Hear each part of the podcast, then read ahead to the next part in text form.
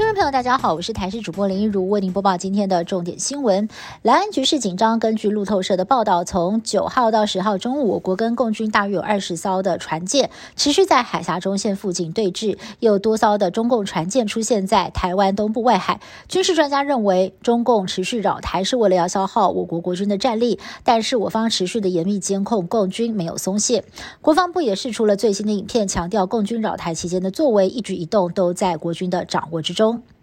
中国军演，台海紧张之际，国民党副主席夏立言在今天率团访问中国。虽然夏立言表示没有安排跟中国官方交流，也不会去北京，但是陆委会认为不妥，以时机不适当劝阻。不过访问团成员依然照常出访。对此，蔡总统在今天严正喊话，表示国民党的做法令国人失望，更是向国际社会传达了错误的讯息。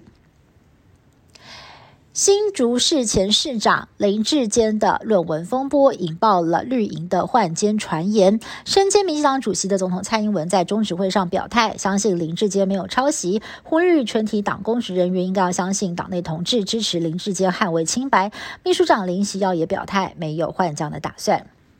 我国在今天新增了 二点三万例的本土个案，指挥中心分析确诊数跟昨天还有上周同期差不多。国内疫情稳定，但是下降的幅度也有限，推估八月中下旬受到了 B A 点五 病毒的影响，将会出现新一波的疫情。黄立明医师认为，大约在两到三周之后，感染 B A 点五 的病例数将会大幅增加，占比会超过 B A 点二。另外，边境管制又进一步松绑了，从八月十五号开始，来台湾的旅客免在交搭机前两天的 P C R 阴性证明。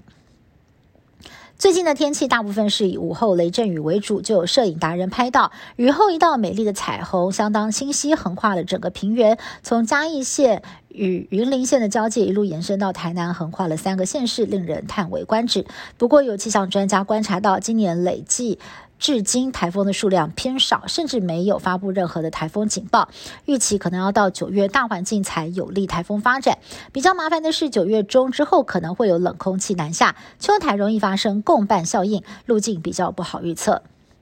美国加州在九号发生了小飞机迫降在高速公路并且坠毁起火的意外，幸好飞机上两个人毫发无伤，也没有波及到公路上往来的车辆，是不幸中的大幸。而小飞机迫降坠毁的过程，刚好经过的车子透过行车记录器拍了下来，画面是触目惊心。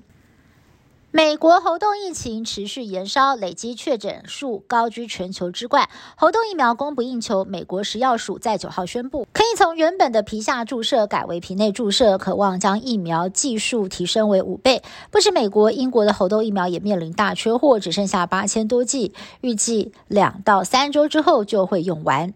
以上新闻是由台视新闻部制作，感谢您的收听。更多新闻内容，请您持续锁定台视各节新闻以及台视新闻 YouTube 频道。